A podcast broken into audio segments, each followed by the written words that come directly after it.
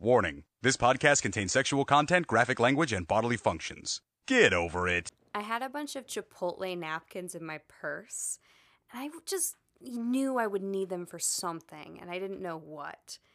And after I did the interview two days ago, um, I was walking to my car, and I felt a little squishy squish, and I thought maybe I was spotting uh, for my period because I've been spotting irregularly. And I get to my car and I get into my car and I pull down my pants and I take these Chipotle napkins and I wipe my vagina and nope, it's just discharge. So I say, oh, great. And I fold it up and I just stick it in my car door. And I have discharge napkin in my car door. There's also an old banana peel. I keep all my banana peels there. Um, I save them up until I go get gas at the gas station and then I empty them out. So my car always smells like uh, banana bread or just warm old banana peel. I also keep uh, used silverware in my purse. Um, you know, coffee cups, like mugs. I, I take them out of my house and I don't necessarily take a travel mug if I leave my house. I'll just put it in a regular mug and then I'll have an old mug with old coffee in it that also lives in my purse. So at any time, I have two or three dirty forks, two or three old coffee mugs in my purse, discharge napkin, banana peel in my car, and uh, a lot of shame. The coffee cups will usually mm, spend not very long, like a day or two in my car. The silverware, though, that's real easy to forget about. That can spend a couple weeks floating in my purse. Just an old fork with maybe a dried piece of rice stuck to it. That'll stay in there for a while. I mean, I just had shame because nobody wants to admit they rubbed Chipotle napkin on their puss. I'm, but I am glad I didn't spot on my new undies. You know, I'm glad it was just normal dissy, dissy chargy. Well, now that we're talking about it, I'm going to keep it forever and I'm going to move it to my glove box. And I'm going to have a discharge napkin in my glove box. I'm Heather Ann Gottlieb, and this is Dirty Girl, the podcast about women and our secretly disgusting lives. Because there's more than one way to get dirty.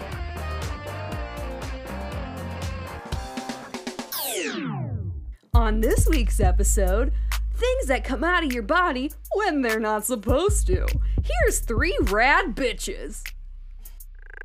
I have been doing humanitarian work for like the past five years, and it the sort of the dream was to work in Africa, and I ended up going to DR Congo for I was working with a nonprofit that um, build schools in war zones, and I was teaching like a summer creative program. It was summer, it was hot, and everyone was kind of wearing like sandals.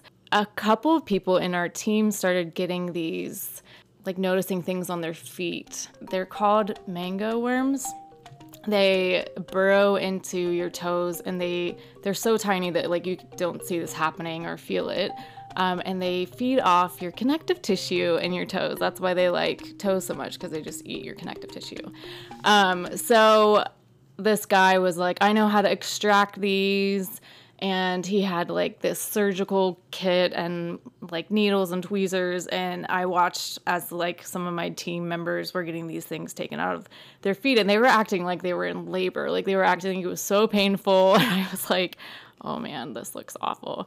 Um, and I was thinking, I'm not, I'm good. I don't have any weirdness on my feet. I'm good. And I, being a humanitarian, I hadn't ever gotten a pedicure. I had always been like, mm, I can do my own nails. I can do my own nails. In Rwanda, everything's much cheaper. Your dollar goes a lot farther. And um, the hotel had a little spa. So um, had my first pedicure. It was amazing.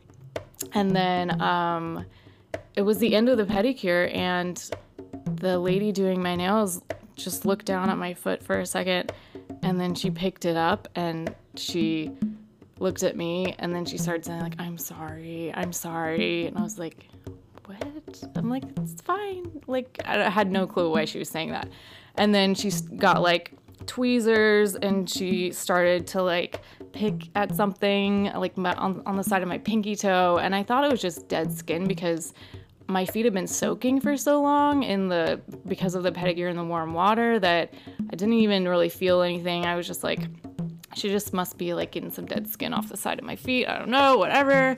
And um and she kept like saying like i'm sorry and she kept like rubbing the side of my feet like being really really comforting. Like i had no idea i was like it's fine. But i don't know what's going on you know?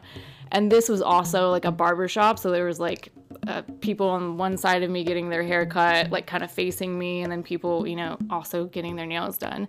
Um and she just kept doing that for a little bit and then she gets these tweezers and i didn't even really see what she was doing but all of a sudden she pulls the tweezers out and there's this like lumpy like worm larva thing and everyone in the shop is like and i was so embarrassed and i felt i just felt so bad because i was like obviously this is really gross for her i just kept thinking how bad I felt for that lady and how it seemed like the other ladies were like, oh, like that probably never happened before. To I just kept thinking like, I'm probably her worst customer. like I probably the, the story, you know, like it's told like.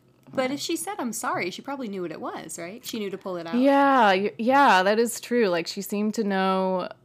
I mean, she seemed maybe shocked at the size of it, probably, but um yeah, she seemed to know that there was something in there she needed to take care of, but it was that was kind of like a weird experience being unable to really talk so much, but then doing this very personal thing, but like unable to communicate in the middle of it was kind of awkward because it was like, yeah, I couldn't explain myself.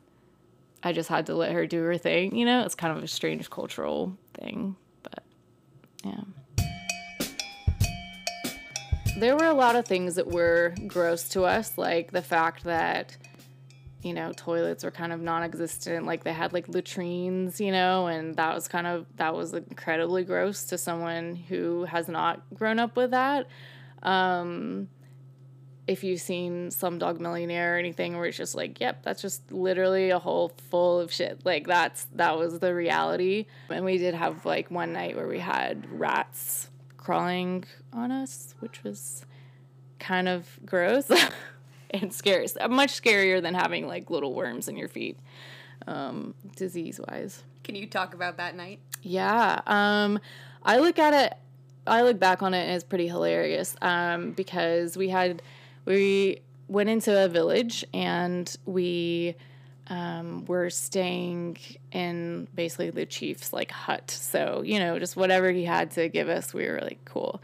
Um, some people were sleeping on the ground, and my friend and I scored a cot, which was seemed better in theory because we were a little bit above the ground. Um, and I'm pretty freaked out by rats. So I was like, okay, i am gonna be fine here, up up above.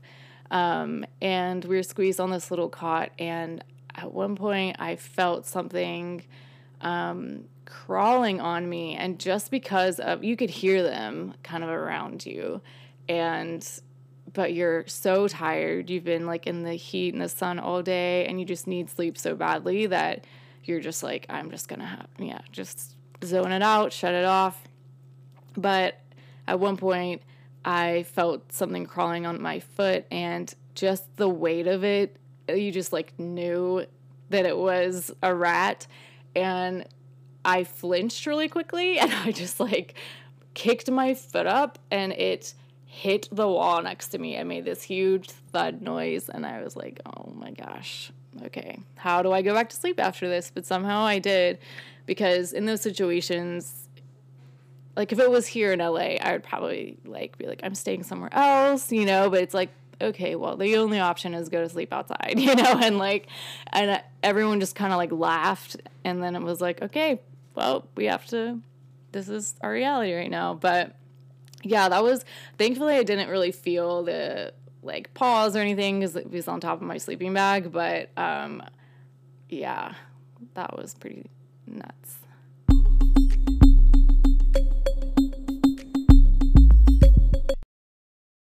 Hey, Los Angeles, did you know we have a live show coming up? Oh my gosh, we do. You can see us live June 23rd at 1:30 p.m. at the Downtown Independent. Isn't that crazy? Yeah, we're performing at Romcom Fest, the inaugural festival celebrating rom-coms, and we're gonna be there celebrating being dirty and rom-coms. It's so exciting.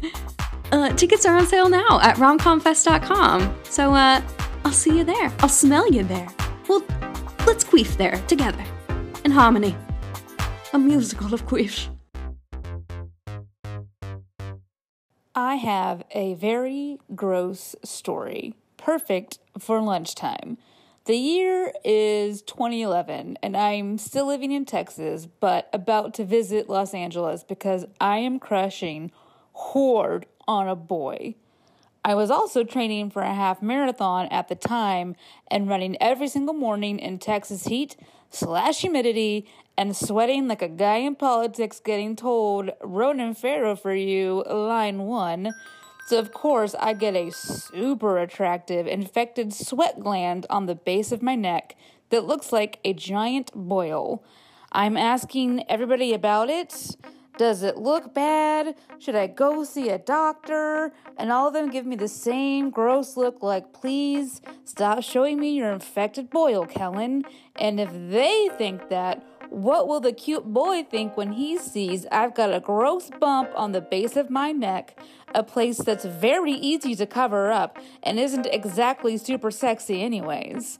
Like, who's leering at the back of your neck in a sexy way and not in a can't wait to get my hands around that and throw the body into the trunk? But you know, when you're crushing horde, you do stupid things. So I marched myself down to emergency care, gave them 60 American dollars, and said, Get this cock blocking boil off of my neck, please. She takes a look at it and says what I already knew.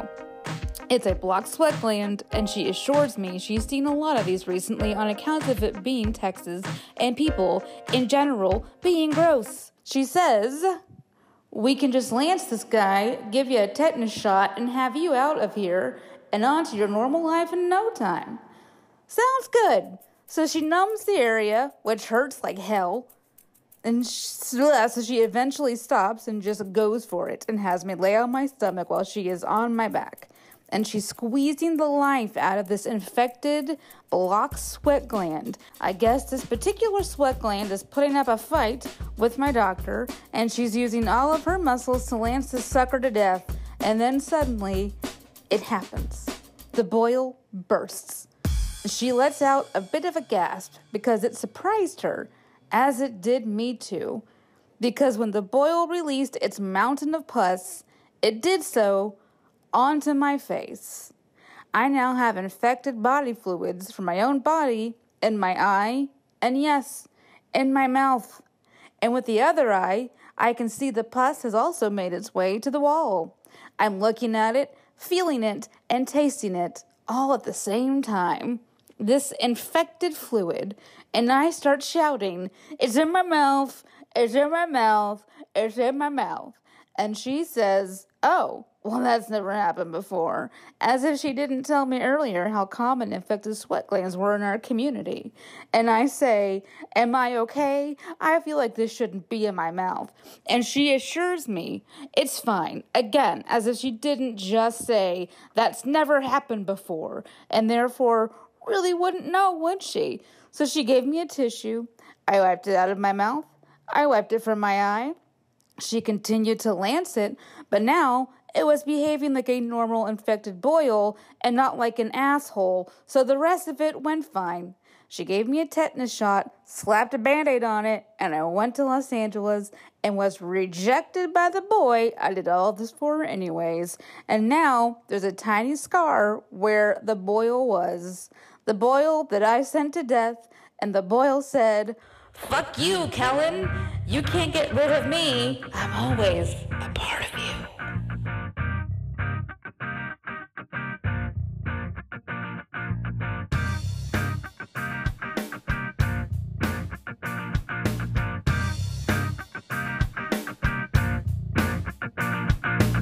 the story that I tell whenever someone's feeling like total sh- like trash about themselves, I tell this to make them feel better because it was a low point for me for sure, and it, my relationship suffered a little bit after it.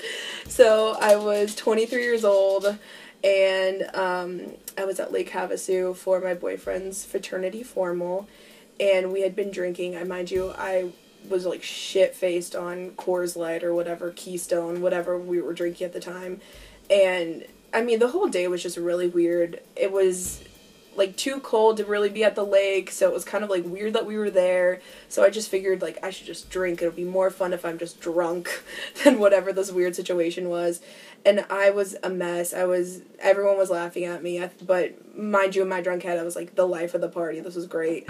And um when I drink, I tend to get a little frisky, and so it was like you know, babe, we should have sex. This is a good idea. We should have sex. And I had had a lot of beer again, a lot of beer, and I was obviously too bloated. And um, I told him that he should go down on me. And so he's in between my legs, and I can feel a fart coming. And I can just feel my stomach turning, and I'm trying to form the words in my head. I was way too drunk to probably be doing anything and I'm trying to say like babe babe babe like it's coming it's starting to come forward and it's coming out both ends. And I was like uh, Connor Connor Connor and he goes what? And then pff, right into his mouth. And it was so bad. But And I, it was a big one. huge. Like he could taste he started to gag. Like it was really gnarly. And um I felt so bad, but I still wanted to have sex after. And he he didn't look at me for a long time. We didn't have sex for like a few weeks. Like he was really upset by that. But I was trying. I was trying. I swear to God, I was trying to like form the words. But in my mouth and my head and my butt were all on the same page, and I just had such a hard time. And he he showered like he didn't want to touch me for a while. I mean, look, like I said, I was really drunk, so I passed out. Um, but that was probably yeah again one of my really low moments. I didn't feel that bad about it. I think that's what's really gross about it is i really didn't feel that bad. I was just like i don't i couldn't help it. Like i was bloated. I was drunk. It was uh, just it happens on occasion I just farted in your mouth. I just fine. farted some gnarly beer fart in your mouth, whatever. Um, but he was really mad about that, and to this day, he still gets really pissed off about it.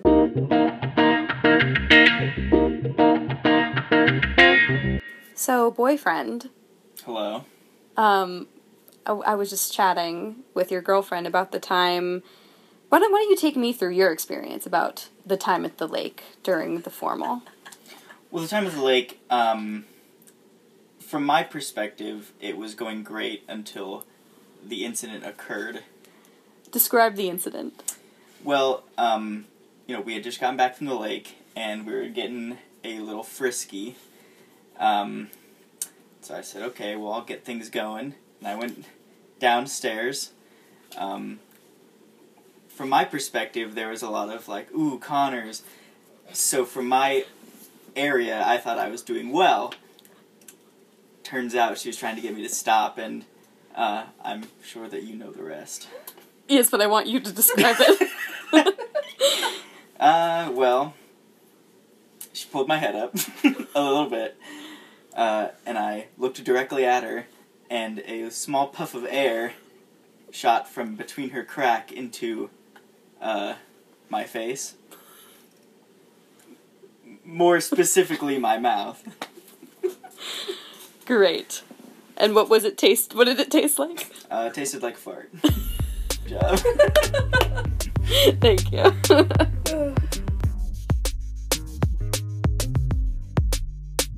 Dirty Girl is produced by me, Heather Ann Gottlieb, along with Cameron Taggy, Tristan Bankston, and Alex Salem. We are distributed by the Hoo Ha Ha Podcast Network. Our logo was designed by Kevin Laughlin.